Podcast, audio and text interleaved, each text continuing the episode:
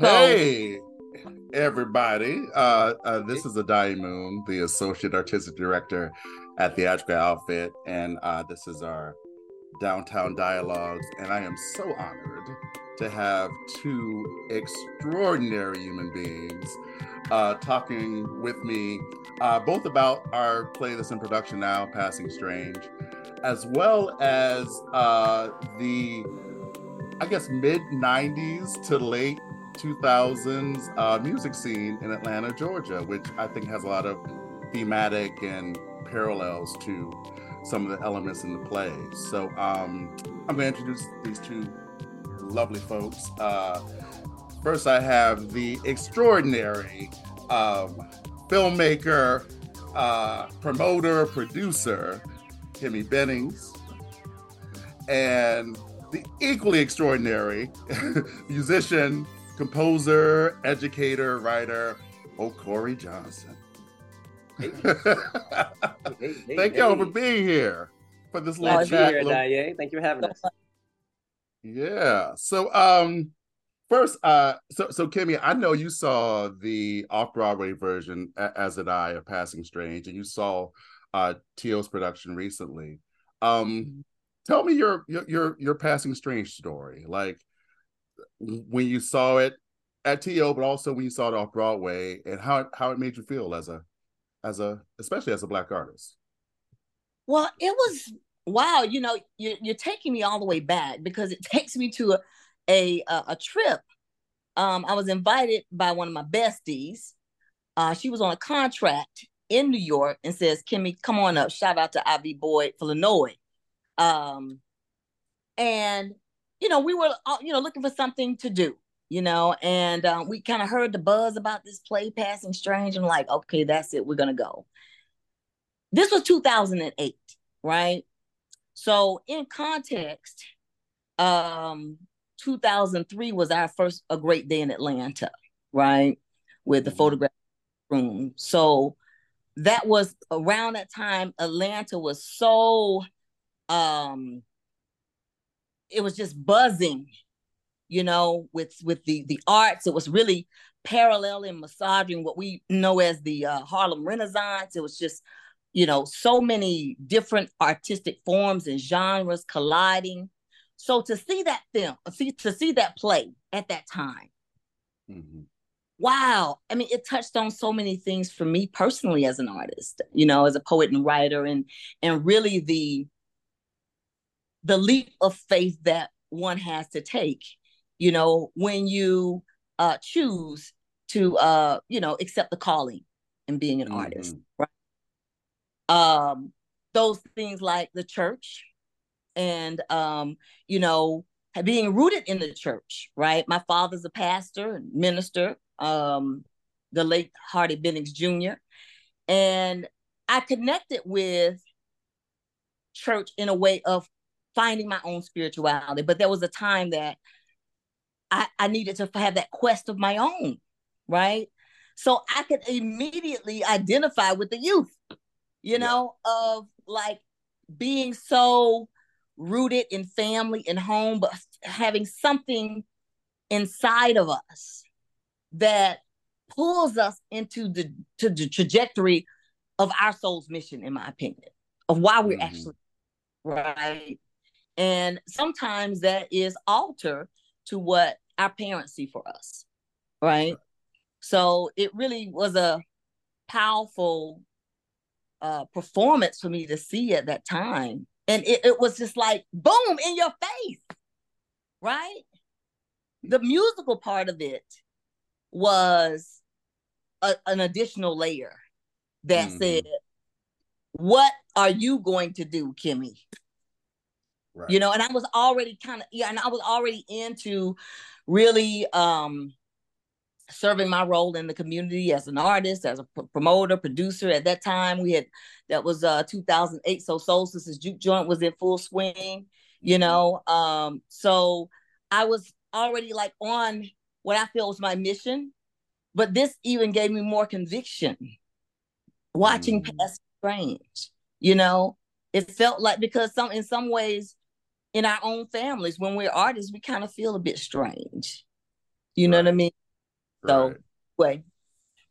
No, no, that that's that's wonderful. I I I I saw it in New York when it was off Broadway, and later I saw Spike's production, and I just remember the thing that really resonated for me, like as a as a young black artist, you know, raised on punk rock music, you know, totally misunderstood by my family and most of my community, and this idea, uh, in- you know, in Stew's story in the play of you know that that this guy was in this situation who um you know south central los angeles grew up in the church discovers punk rock decides to uh to start a band and leave his family and his country to to find himself in europe.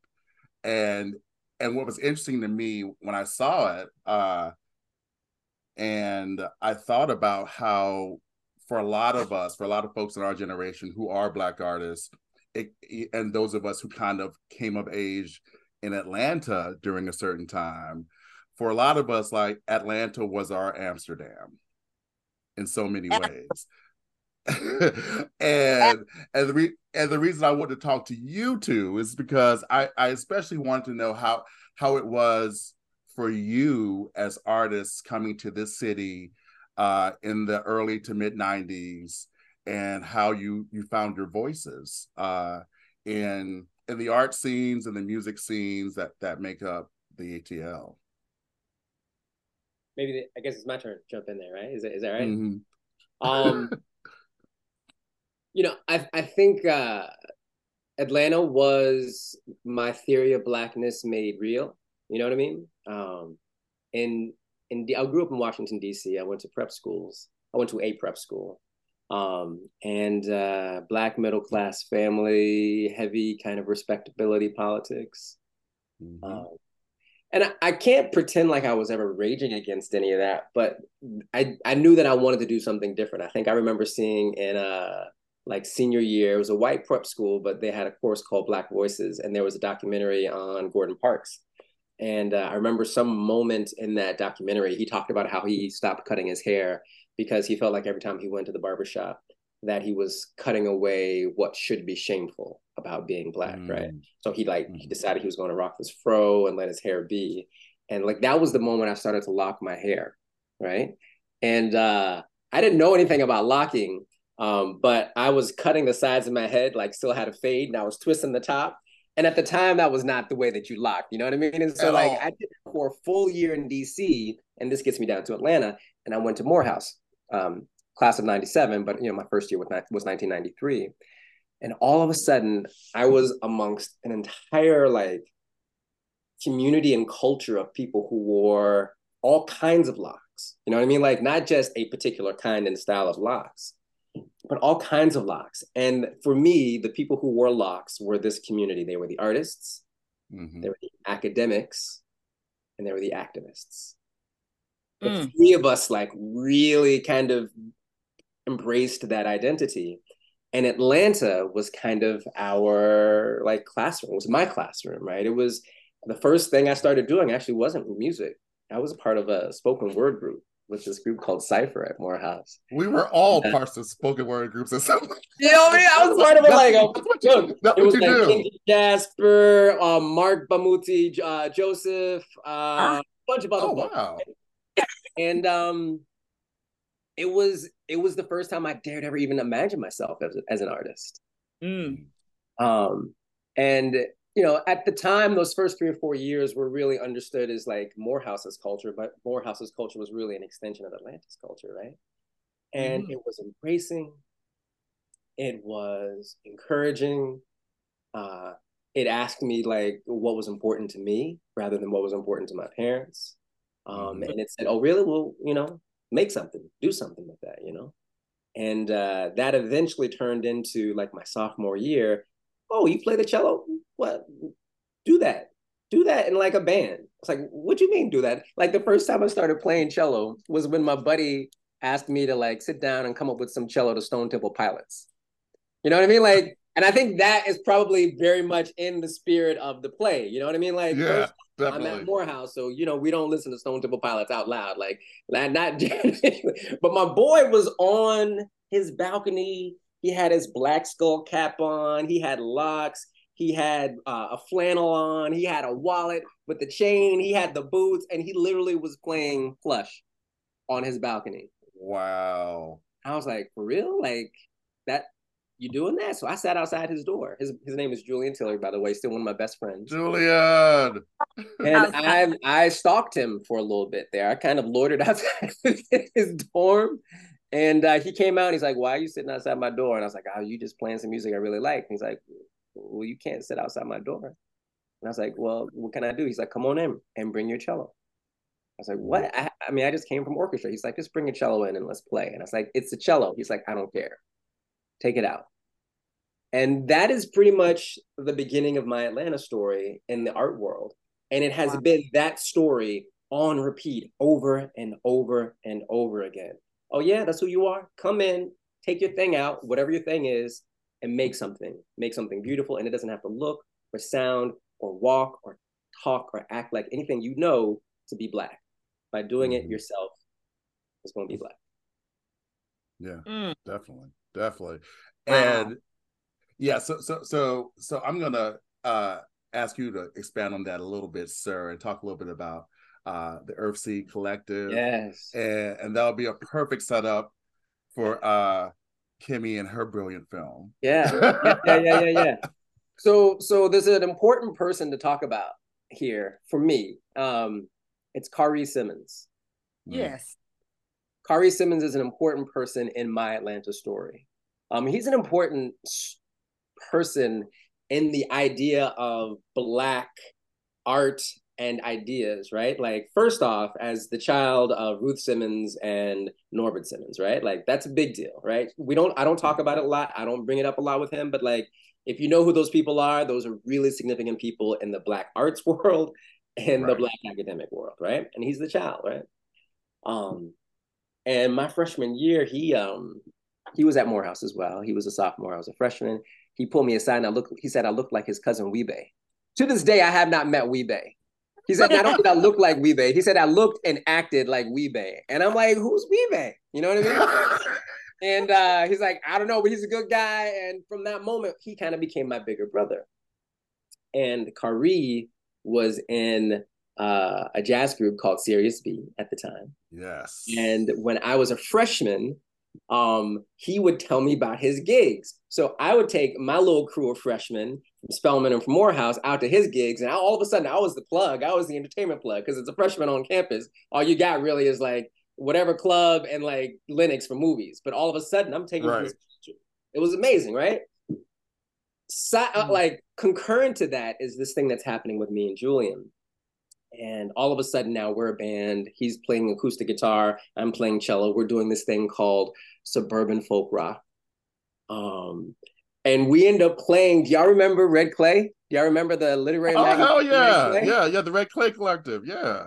we went to a sh- uh, Red Clay party and we wanted to play. And they're like, um, well, Rozelle that night was actually like beatboxing, and I can't remember who else was there. They're like, we already have entertainment tonight. Y'all should have like gotten in touch with us a couple weeks ago. Um, but it's like we got our instruments. They're like, you can't play inside. You can play outside if you wanted to. So we sat up outside the door of the Red Clay party and we just started playing. In through that door walks India, who was not India Arie at the time. She was India. Right. She was just India, India Simpson. But she walked through and she's like, oh my God, y'all sound great. And Corey, I need a cello for my, my new song. And I was like, what do you mean? I, I want, she's like, I want you to come and record some cello on this song that I wrote. Um, the name of the song was uh, Yours and Mine. We had, I don't think she's ever recorded it, to be honest with you. Every once in a while when I see her, I'm like, can we record that? But I'm getting to the point that you're asking here. Um, I go and I rehearse in Anthony David's apartment, who was Anthony David at the time. He was not, he was, he was E Note. He was E Note actually. He wasn't Anthony David. And he had an apartment right next to the Kroger on Cascade. And I went to his apartment with India. She taught me the song. We we got a part together. She loved it. I loved it. And then three weeks later, she was like, I want you to come and record it. And I was like, okay, where are we going to record? She's like, I can't remember the name of the, the thing, but it was on, it was in uh, Little Five Points on Edgewood, and it was Speech's recording studio. Oh wow. Speech for Right? Arrested Development. from Arrested Yes. Speech from Arrested Development. So some weeks after that, it wasn't two weeks, maybe like a month, we have a date to record at Speech's, Arrested Development's studio. And this is my first record, this is my first session ever. I've never recorded before. I've only been playing contemporary music for about six weeks at this point, probably eight weeks. You know what I mean? Like I was playing classical music prior to this. You know what I mean? I'm on a on a student rented cello. It was crazy, right? And then all of a sudden, all the other musicians that are supposed to be there for that thing start to come. So the first person that shows up is Dana. Dana Johnson. Mm. Dana Johnson, he is um, one half of Avery Sunshine. Well, he's Avery Sunshine's like musical director, but he's married to Avery Sunshine, right? Um, who was also in that band Sirius B. All of a sudden, Dana came. The drummer, Nick Williams, came. Like pretty much all of Sirius B came. And I'm like, why is Sirius B here at this recording? Because they were going to record for India. The last person to show up was Khari Simmons.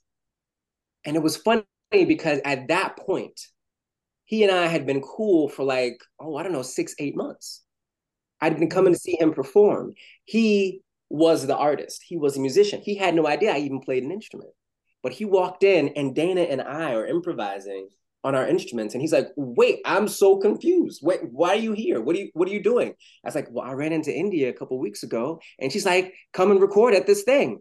And he's like, but with your cello? I was like, yeah. Like, of course, you never told me you played the cello. I was like, I didn't. He's like, well, guess what? I'm recording on this thing tonight too. Sirius B is doing it.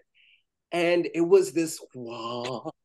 It was like moment, like all the most important artistic people in my life were really right there. Guess who actually didn't show up that night? India. So you're all there, India wasn't there. we didn't actually end up recording Indian song that night. We ended up recording like some other time. But um, for me, Earthseed was Khari. Mhm. It was Sirius B. And it was the way that that group of musicians and artists radiated out and gave everybody who was connected to them permission to be. So they ended up connecting to India. They ended up connecting to Donnie. They ended up Mhm. connecting to this woman in DC called Monique. They ended up connecting to me and my boy Julian, us. Like we were on that original like thing, right? And all of a sudden, there was this collective of Black artists and musicians who wanted to make Black art, but that wasn't stereotypically Black in any way, shape, or form.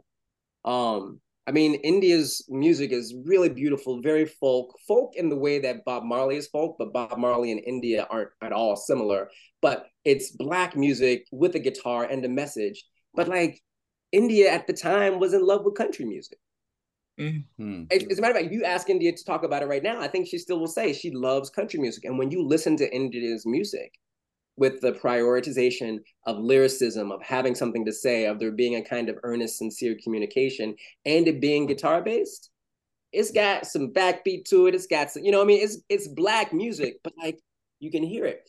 And so in that way, everybody who was part of Earthseed had that kind of remix Hmm. On black music and black culture. Yeah. And for whatever So- so- reason, no one told us we couldn't do it. Right, Yeah, right, we're right, right, do it. Let's go do it. Right, you weren't asking for permission, and, and so, and so let me draw some more strings. So, so you have Earthseed music, you, you have the Red Clay Collective, who also came out with like a, a magazine or Mhm, zine. mhm. I remember the Yeah. zine that they used to do. Uh, you have India Arie, Grammy award-winning nominated artist. You have Anthony David. You have Sirius B. You have Speech and Arrested Development. Uh, you also have like tangentially, you have uh, like the the Black Rock lockdowns that were happening.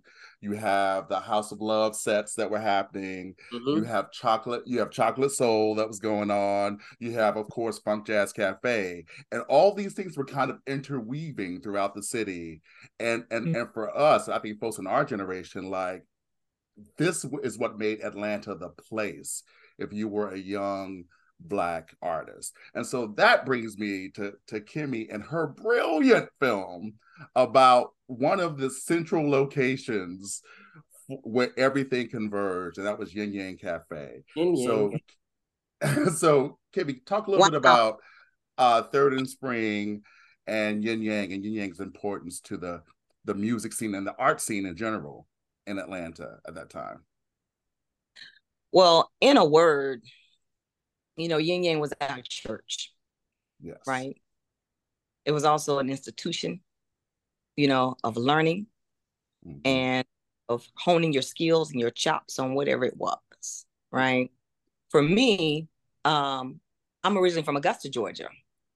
So um in high school, you know, I don't know, I just kind of began feeling that you know, I wanted to do something different. And my out was when I came to school here at, um, uh, I originally went to um, Georgia Baptist School of Nursing and simultaneously Georgia State University. And um, the first thing I did was cut my hair. And I wanted, I went natural. Like, you know, nobody knew what, the, what was going on. And I think for some semblance, I just knew that I wanted to remove different parts that I knew was not me. Mm. You know? and um, you know, my entrance into the world of the scene was through poetry. You know, um, I had connected with poetry, and uh, I loved reading and writing as a child, and it was kind of an outlet for me. You know, it was an outlet to kind of write and journal and talk about, you know, the things that you know I resonated with and and didn't letters to God, whatever that was, right? And um, at a certain point, coming to Atlanta and entering into Patty Hut Cafe, um, mm. Rio Mall, right? Rio Mall. was that the Crab Shack? What was it? It was the Crab something the Frogs, Rio, Mall. You know, Chris Tucker had a club up there. They had like a a, a pottery studio. Some brothers had that pottery mm-hmm. studio there, and you know, for me, it was just like it was avant garde. You know, and when I entered Patty Hut, you know, the thing that I really loved about that particular place was that it had a lineage of hosts, right? Like Curtis Tension was host uh, Eric Lamb was before her, and um, uh, Miss Kim, was from Chicago. So it was a lineage, just about four or five before myself, you know. And I became mm-hmm. host of Patty Hut Cafe, and I had been began writing when I was mm, maybe 18, kind of as an ode to what was going on in my my mother's world. Um, as an ode to what was going on in my mother's world, she was in the hospital, and my first poem I wrote was to a physician that attended my mother. So um Patty Hut Cafe was it was like a when you went down the rabbit hole, that's how we connected with everything old Corey talked about. Mm-hmm. Right. It was like different places, you know, more epics, blue milk, you know, in the literary world, those things had an underground connection to uh, the music spots right? Mm-hmm. The art galleries, the shows, the artists. It was like this whole, if you could even visualize going down this rabbit hole in this underground network of little, you know, uh, a journey through which you could stop at any place and just get so full, right? So that for me was wow, such a uh, a pivot in my own world of of writing, you know, and being able to have an outlet, and also just being being encouraged and inspired by others who are doing just the same, you know, mm. the outlet through art, but finding oneself through the art, you know, um, and wow, that that that led to Yin Yang Cafe elevation for Hamu Peku, right, and Kimbo, right. and kind of entering through the world of the literary, but it all converging at a place mm-hmm. called Yin Yang Cafe, right? And um, wow, just just to to uh, be a part of Spring and Third, the film, like was a it's a real blessing and a real honor, really. Um, shouts out to Malik Salam, who's the director, and I am one of three executive producers, uh, Tommy Bottoms and Abyss Graham. And once again, being a woman in the bunch, you know, right, amongst right, and being able to, um, you know, really bring forth a powerful story. And for me, the you know where we shared such a synergy is that I could fill in gaps that they couldn't. And for me, I have also an avid interest in preserving our story, that underground story. So, mm-hmm. you know, going as deep as we could get to be able to for, for people to recall folks like Anasa Troutman, you know, who's listen, powerful, powerful work. You know what I mean? Mm-hmm. Launched the the careers through Groovement, you know, of, of many artists and, and really a, a, a way bearer for this arts and culture and music scene. But everybody played such a part, you know, it, and also you know, the record stores, you know, earwax and red beans and rice and red you beans know, and rice. Woo. Yeah, they magic yeah. um record store was down was down like in the downtown Decatur, you know, so like all things, you know, just really converged. And it was, I think that I was t- talking to someone this week, like we, I was talking to Salah. I'm like, we literally, we all grew up together, really. Yeah. You know what yeah. I mean? It's almost like yeah, we're not like biological siblings, but we're siblings in this art Atlanta arts community. And we mm-hmm. literally grew up together. You know what I mean?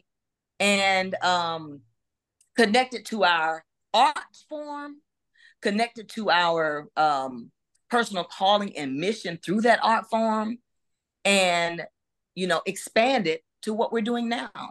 You know what I mean?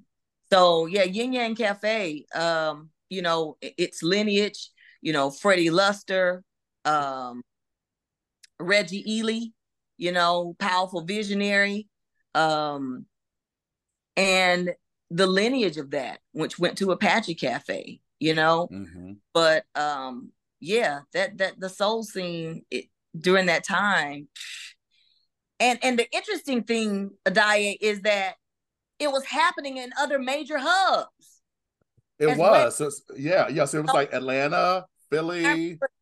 Soul Sisters Juke Joint. We we did a, a um kind of a convention, if you will, a sisters meeting of minds up in Philly. Mm-hmm. But you know what was happening in Atlanta was happening in Philly, was happening in DC amongst black artists, like black mm-hmm. hubs. These things were happening, and so there was also a unique pipeline and connection. While there was a underground type of rabbit hole, there was a pipeline connection where you know the soul artists like a, a Jill Scott, you know, could come down mm-hmm. here and perform at uh, Funk Jazz Cafe or Yin Yang Cafe or Erykah Badu. I mean, like it created this pipeline, you know, of platforms for everyone in the Black arts music scene, you know, in the Southeast. Right, right, right, right. I mean, because it was Atlanta and Philly and Chicago and and and, and Brooklyn you know, the, the whole the whole art, you know, art scene in Brooklyn that, you know, Blue Moon Cafe and that sort of thing. Um I I would love for y'all to t- what now? yeah, I mean, yeah, yeah, yeah Nuyorican. And like Nuyorican was has been around since since the 70s at least. Yes. Is, is when that started popping. So, but I would love for y'all to talk about um how, especially now, as like, you know, adult working black artists how how this time period uh and, and this whole scene and the sort of inter the interconnecting personalities and mediums and genres how that influences and impacts two things the work that you're creating now but also how you define your blackness because so much of what the play is about is about deconstructing the idea of what blackness is for our main mm-hmm. character. So I would love for you to talk about how how that scene influences the work that you're still creating, but also how you define yourself as a black artist. Should I should I jump in on this one? Yeah. Um, I, I'm not sure. This is going to sound strange. Uh, I've always I've always uh, been part of a family that was quite conscious of the fact that they were black. I mean, and by what I mean by that is politically. You know what I mean? Like mm-hmm. not not like phenomena phenomenologically. Like there, I, you know, I had a an aunt, an aunt who was a professor of like African American studies, and and um, so that there was always a bit of a an atmosphere, an oxygen of a kind of a political awareness of your blackness, right? But I would say that prior to coming to Atlanta, it wasn't concentrated for me. It was it was there, but it wasn't like, and it didn't have to be necessarily, but like, but there was something about being part of Groovement and Earthseed and being down here in Atlanta where um, and and also going to Morehouse, right? Where blackness is at the center of your intention, right? Mm-hmm. You're at Morehouse. It has to be in some capacity, right? But it also doesn't necessarily require that your output looks like everything else. Right. I think that was a real blessing or joy of being on Morehouse's campus. And it continued to be a blessing and a joy of being here in Atlanta, right? Like one of my favorite bands uh, was this black rock band, two black rock bands. Well, the first one was, was, Autopsy. Um, and uh, I think their their other name was maybe Vertical Smile, but amazing. Oh, yeah. But uh, it was um, Shock Lobo. Oh, Jeff Shock Lobo. Jeff Butts and David, I can't remember his last name. He's one of the co-owners of Oz Pizza in town. Um, they were not directly a part of kind of the neo soul thing that was happening here in Atlanta, but they were tangential. The other person mm-hmm. would also have been Doria Roberts, right? Like so, right. Um, folk rock, um, black, queer, lesbian sensibility, consciousness, right? But these were like the coolest things that I had ever seen. Like I so badly wanted to be Jeff Butts. Like I, I don't have the like rock swagger. I don't, I mean like I'm a musician, I'm an artist, but I don't have that all that. You know what I mean? But but both me and my buddy Julian, we kind of considered Shock Lobo competition, but they never were because they were like killing it and we were coming up. You know what I mean? But but what was beautiful about it was that like there wasn't like this political statement of we are black and we're rock. It's just like we rock. We rock. And I and I think that is the magic to me of Atlanta, of mm. all these acts. Like blackness is at the center, but it's not this kind of didactic um heaviness burden of blackness, right? We we just doing what we do. And there's yes. no way for it not to be black. You know what I mean? And in that way, Atlanta modeled something for me that sometimes when I travel outside of Atlanta, it's hard to kind of like find this mm-hmm. I am black because I am black and I'm doing it and therefore it's black. And it's beautiful. like like that's that's just kind of what it is. Um so everything from the spoken word to the neo soul to the black rock to the theater scene. You know what I mean? Like to to the just Freddie Hendricks youth ensemble. I mean, like right youth ensemble of Atlanta. You know what I mean? Like there every was, black actor on Broadway came out of YEA. you know what I'm saying? there was this um, passionate and yet at the same time casual. Mm-hmm. Yeah. Performance of who you were, which was black. Mm-hmm. What I loved about Atlanta was like there wasn't a whole lot of black carding. Mm-hmm. There wasn't a whole lot of policing, like, mm, you know, you can't be doing that.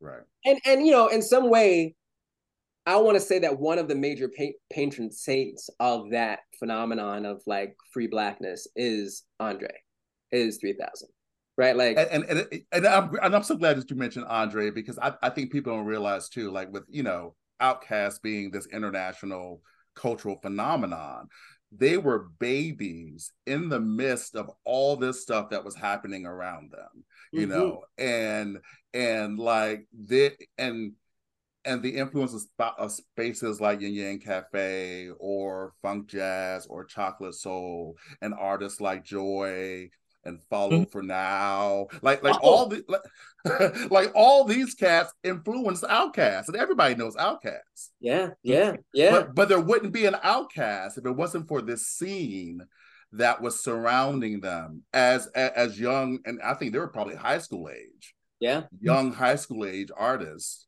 who were you know starting to find their voices which mm-hmm.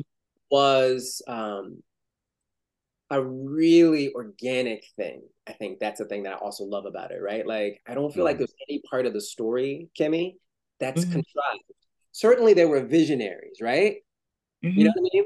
but but it wasn't this kind of like we gonna do this, we gonna do this, and da, da, da, you know what I mean? Like it was just a density of beautifully creative people. Mm-hmm. And hey, let's come together and let's make some stuff. For me, that's what Earthseed was. Born yes. out of Khari's house in Lithonia, where uh well really Groovement is out of Earth out of Khari's house in, in Lithonia. Khari and Anasa. Mm-hmm. Um, as well as James White and Dana and, and Nick and all those folks. But the two of them got together and said, you know, as a matter of fact, Khari's the one that pretty much gave me permission to be an artist mm. because I was graduating Morehouse and I was majoring in English and I didn't really want to go to grad school. And, you know, I'd done fine in school, but I hadn't really been serious about it. And it was looking like I was going to go back to DC to teach. And because uh, I didn't get any of the grad school programs that I wanted to. And Khari said, Hey, man, um, I don't know what your plans are after school, but, you know, graduation is coming up. And, you know, Anasa and I have been putting our heads together. And I think we are going to start a record label um, and we're going to want these five or six bands, which were Sirius B, Jiva, Monique, Brother Son, Us was part of the original thing. I don't think we made it to like the final thing. And I can't remember who the sixth group might have been. But we want these foundational bands to be part of this record label. And I'd like you to stay in Atlanta and figure out how you can stay in Atlanta and be part of this movement. And I was like, what? Because at the time I was also playing in India's band, right? Um, and I said, hell yeah. I said, hell yeah. I told my mom I'm not coming back to DC to teach. Um, I uh, worked in a car wash that the drummer Nick Williams owned.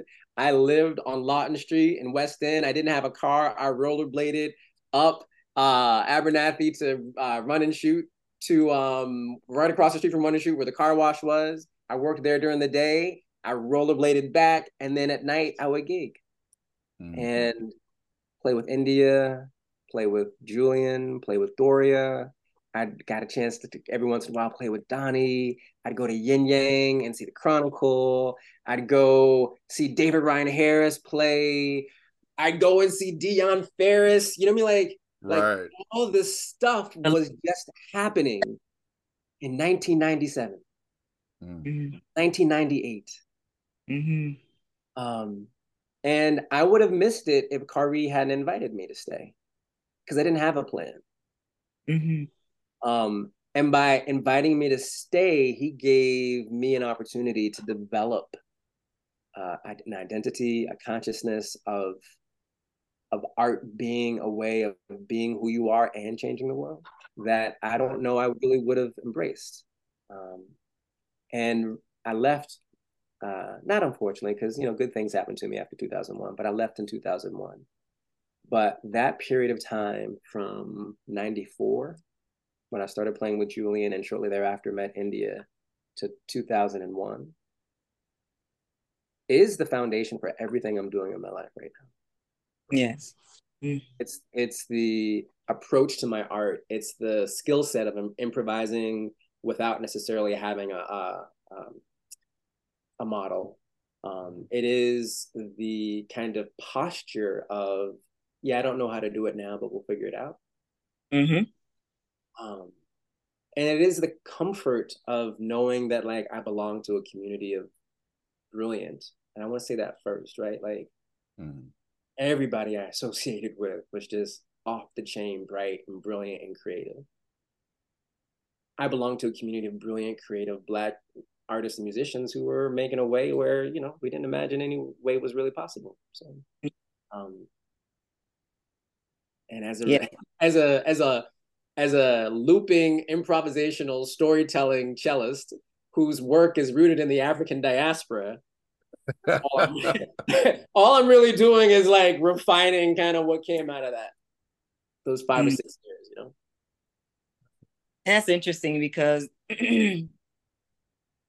kind of how I see myself from a standpoint of just um, being a bridge. You know what I mean? I am an artist, embracing my art and art form, um, and at the t- at the same time, really being passionate about um, independent artist, you know, um, and bridging communities of artists. Um, I don't know, it's, and doing projects, programs, and um, you know that that that is meaningful. You know what I mean? That that does create change and promotes um, unity. You know, sometimes resistance. You know what that looks like. You know, um, and it's never been like one particular lane for me. You know, I think the thing that is congruent to everything that I do is the passion around what I do and whatever it is, it being uh, an opportunity, a vehicle, and a vessel for others to commune, to create, to collaborate. You know, that can be everything from a Soul Sisters juke joint to Carrot Dog. You know what I mean? Like all, all of it is. Oh wait, wait, uh, Kemi, what's what's Carrot Dog? Carrot Dog is a spin on American Classic Hot Dog. It's my plant based business. So yeah. yeah. So it is. It, it's also just about you know bridging community. Like that's a fine line for me, and I I still as a producer like a challenge. You know what I mean? Um, I'm excited about excited and kind of in awe of how um you know, for lack of a greater word, spirit kind of flows through us and, and, and allows us to pour out, you know, it's a pouring in and then we pour out, you know, and, and I, I love that. I love being able to um, just connect and bridge communities. This year I had an opportunity to do a program, um, two programs in Mexico, my first international programming. And um, in the effort to um, bridge community there, I had some um, musicians there. We took Julie Dexter for two days of show in Playa del Carmen, show in Tulum.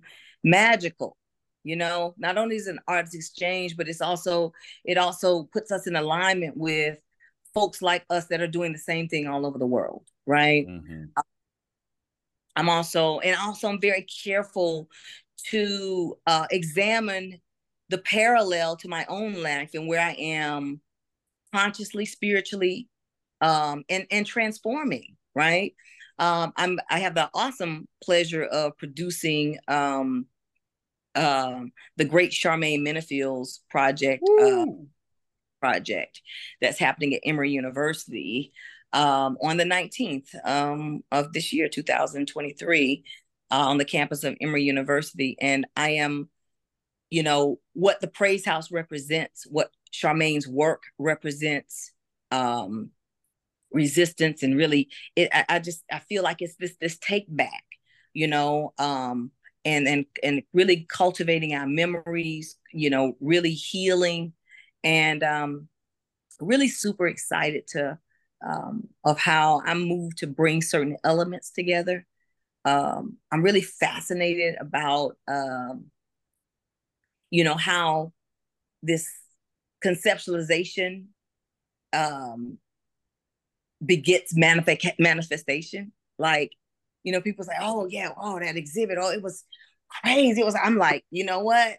It shit was crazy to me too, because you know, as artists, we create and then it's like we, you know, we practice it or we, you know, as a producer, put all the pieces together, and you know, but then when it actually comes together or we you, we see it in form, that is mind blowing because we've only conceived of it.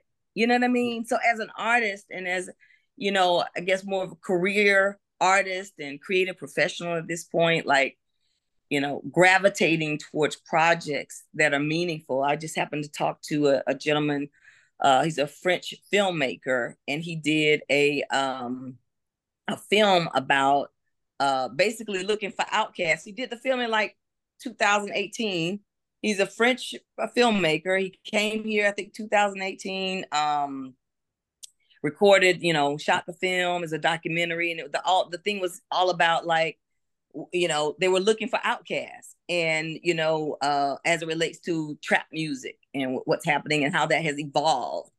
And so, you know, those like projects that fascinate me, like a great day in mm-hmm. Atlanta, being able to um, crystallize that vision with John Kroons and not only crystallize that vision for all of who involved, those who are not who were not photographed but who are part of that era you know and to give john crooms a platform to share his work and his powerful contribution to this like it's such a gift you know? It's a gift for this life. It's a gift to be who i am and to be eh, you know mature and a bit more wise in how you know how we it, there were no cliff notes we made it up we made You our made it own up. you know what I mean? like you Yeah. said back to, to circle back to passing strange this was our amsterdam it was. we our tried it on we tried it out we did we what we wanted to do you know what i mean? Like i'm telling you to this day i don't even think my parents knew that like there were days where like oh, okay no i'm not coming home child. I was in florida honey. You know what i mean? Just doing you know but it was like again but those roots those southern roots it kept me balanced. Mhm. you know what I mean? The southern roots, the spirituality, you know, though I didn't go like a very religious per se track, you know, I'm more of a spiritual conscious being at this point. But but the roots of that spirituality and the roots of the black church, you know, the roots of black community was uh, you know, really pinnacle in who I am. I do see my art, you know, as ministry. You know what I mean? project called Ministers of Sound, which was, you know, kind of an ode or nod to my father who had transitioned. But oh, how that made such a, powerful conceptualization of what um, what manifested as a parallel and contrast of DJs to ministers. And to bring that full circle, that's a piece that will be implemented in this upcoming um, Praise House Project production, right? Salah Anat will be the minister of sound. It's, it's going to be in Glenn Memorial Church. Don't miss it. Like, you know, those are the things that inform me. Like, how do we move, touch, and inspire people with what we do? Like, that is the mission, you know, and the calling. And I'm just so grateful, um, you know, grateful to be here sitting with you all. It's, it's like, if we think about it enough, right, it's emotional for me Mm, it's the, opportunities that we've you know and, and really the struggle to be oneself you know i mean i didn't come from a, i mean we, you know we were a middle class black family you know my father went into the ministry when i when it was what was uh 1984 you know i was still like maybe 13 you know 12 13 and so while it was black it was still very much so rooted in um religion you know what I mean? For me, I took the spirituality, the connection of those things, you know, how that works out. But, you know, it was also that, which I think that, you know, uh, in parallel to the film is like you, you, you, you, you, you honor those spaces, but at the same time, something's pulling you another way, you know? Right. So, like, you know, those to still have such a deep rooted spirituality and a spiritual consciousness and it's taken me like you know all over the place i was you know in china and uh, i spent time in paris doing just just that and just feeling the energy of those uh, you know uh, the langstons and the james Baldwins and you know folks who retreated you know? And i was there during a time where they were killing black folks. Police were killing black folks you know? Collapsed uh, Philando Castile and uh, sterling and listen like I was there during that time and just feeling very much so connected to the social arts activism and really quite honestly looking for and finding that social activist space in Paris because we needed a refuge. At the same time, being somewhat detached in a way. Mm. You know what I mean? You know, to, to be able to glean and look at it from a different lens, but at the same time, you know, going down to the Republic, you know, station and finding all of the black Parisians like standing strong in that, you know. I have an upcoming trip going to Egypt, and I've been in conversation with some brothers there, like, you know, what's going on with reference to the art scene? You know, how is that moving, touching, inspire? How's it uplifting? What what's the what's the female artist looking like in the context of, you know, Islam and their um uh particular stance and you know whatever that is with women right so i'm curious as to what that is and how can we um further this pipeline you know and i'm just you know, it's it's really a I'm still following that voice. Right. I'm still, you know, I'm a, a bit more wise in that space of artistry, but I am very much so intentionally following that voice because we still have a responsibility to expand and to connect, you know, and to widen that that that that spiritual voice you know that that gives us these visions that gives us these ideas and tunes and various and how that you know connects with the overall context of shifting the very mentality and the humaneness of this world as it is right now. You know, mm. in the words of the late great Harry Belafonte, we it's our job to create a space, even sometimes hold space and invite folks to come into that space. I'm very much still on that. I'm still very much so learning and growing as an individual artist, you know, and as a producer of sorts. And um, you know, I, I, have to thank Atlanta for that. Mm, yeah. You know, I have to thank the artist community for that, for sharpening the saw. And you know, many of us, even down to you know contractual agreements, and we can do that on in our community. We can do that on a handshake, a phone call, right? Mm. Also, mm-hmm.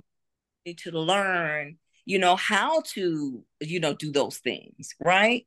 Atlanta's very unique. It's unlike any other arts, black arts community in the world, in my opinion. You know, um, so yeah, it's it's it's really um, I, and I think that it, it is time. You know, as we were talking about um before we press record, I feel like it is the take back. It's the taking back of Atlanta. You know, in every single sector, to make it right for our ancestors. Mm, right to do our part to make it right for them. Mm. You know, a Fani Willis, right? Um, a Leti- Letitia James. Like we have a responsibility to make it right. And if we have offspring, we have a responsibility to do the work that is necessary to break any cycles to give them even more of a carte blanche of a Kyrie to, to give them permission to follow their heart, their passion, and their dream, and why we're even here taking up air and space on this big ball. Right. Right. Oh, um, first I want to thank y'all both for agreeing to do, do this. Uh, this has been wonderful just to, you know, just to commune with two folks that I admire, love, and respect. Um, and also I, I want y'all to let folks know what you're working on next. I, I, I mean, uh, uh, Kemi, give us the details for uh, Charmaine's project and the dates and the locations and the specifics. So the Praise House project, the opening uh, event is on October 19th. It's a Thursday evening at 6.30 at Glenn Memorial Church. Um, but if you look on my Facebook page or Charmaine Minniefield, that's M-I-N-N-I-E-F-I-E-L-D. If you look on her Facebook page or her Instagram page, which I think is Black Angel.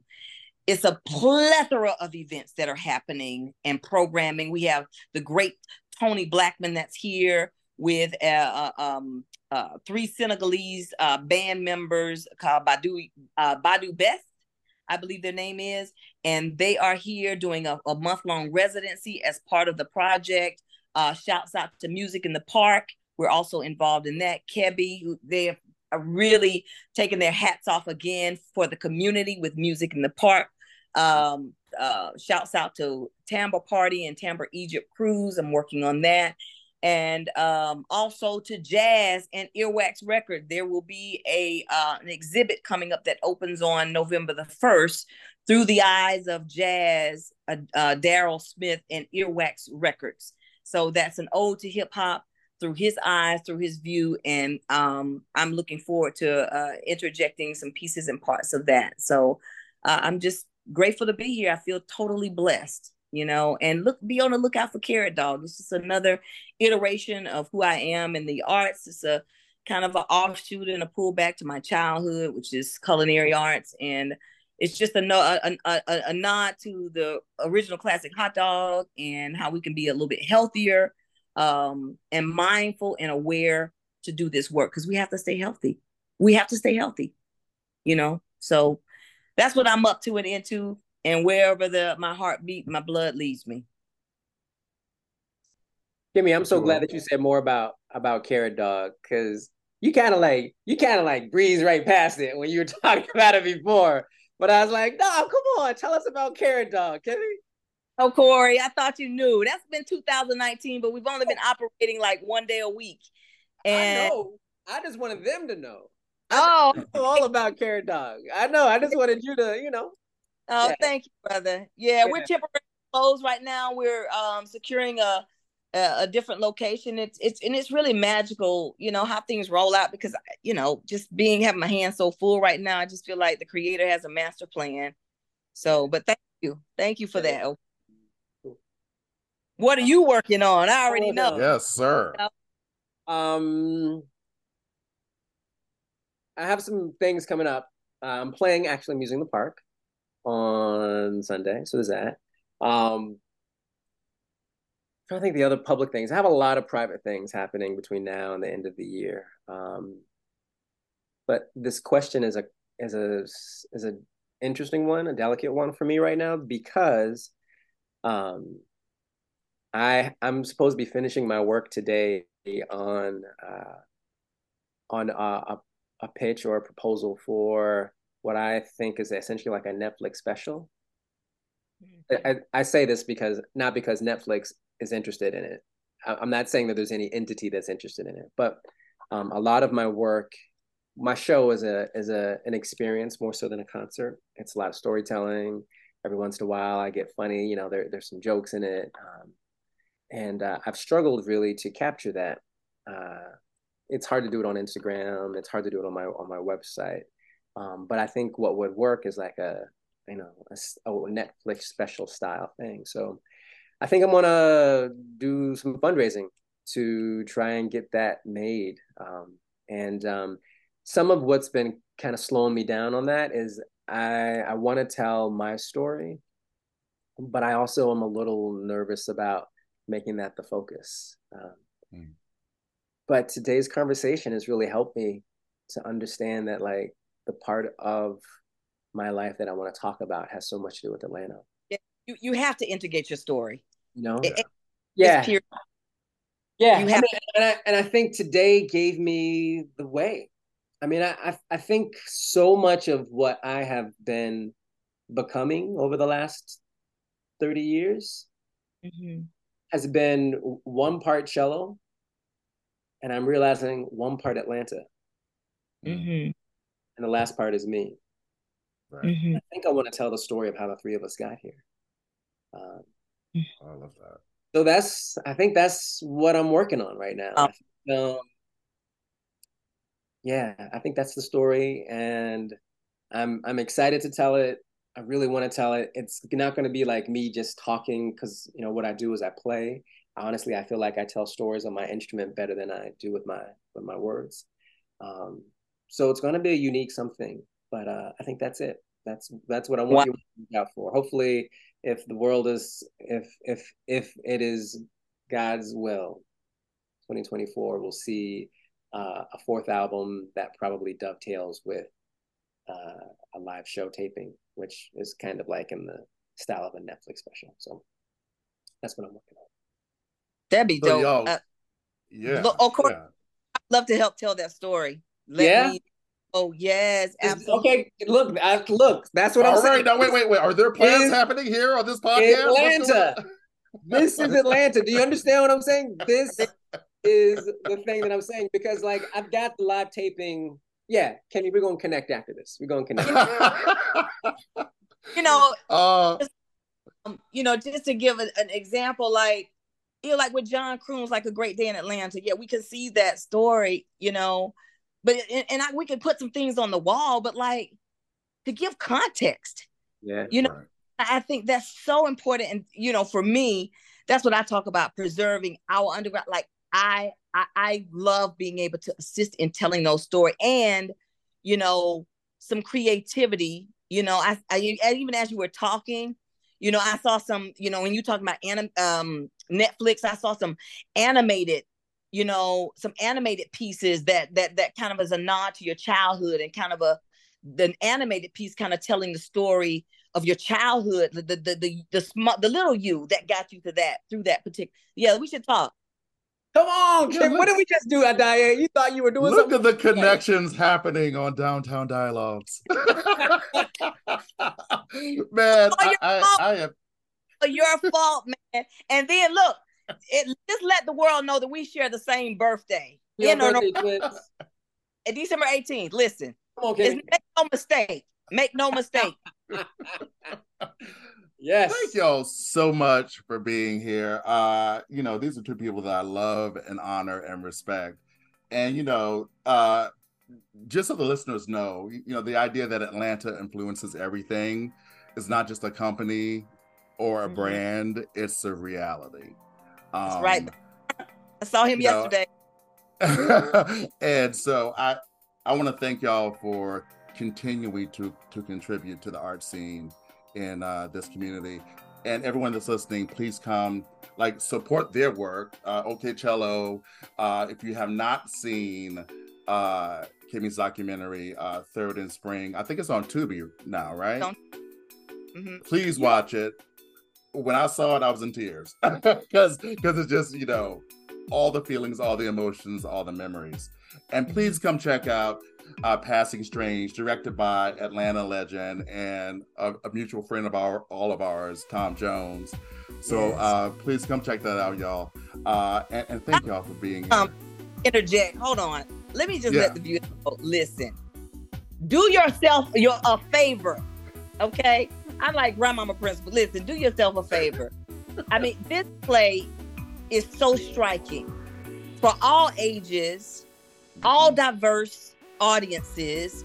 You know, I think that, you know, it leaves so many crumbs to pick up for your own self, how you support the arts. If you are an artist, you know, as it relates to Atlanta, Tom Jones, Addae, we love and appreciate you as well. Yes, Listen. Diane. Folks, go see go see the go see the production. How long is it up? Addae? Oh man, man, man, man, it's up for the rest of this month, y'all. So you got time.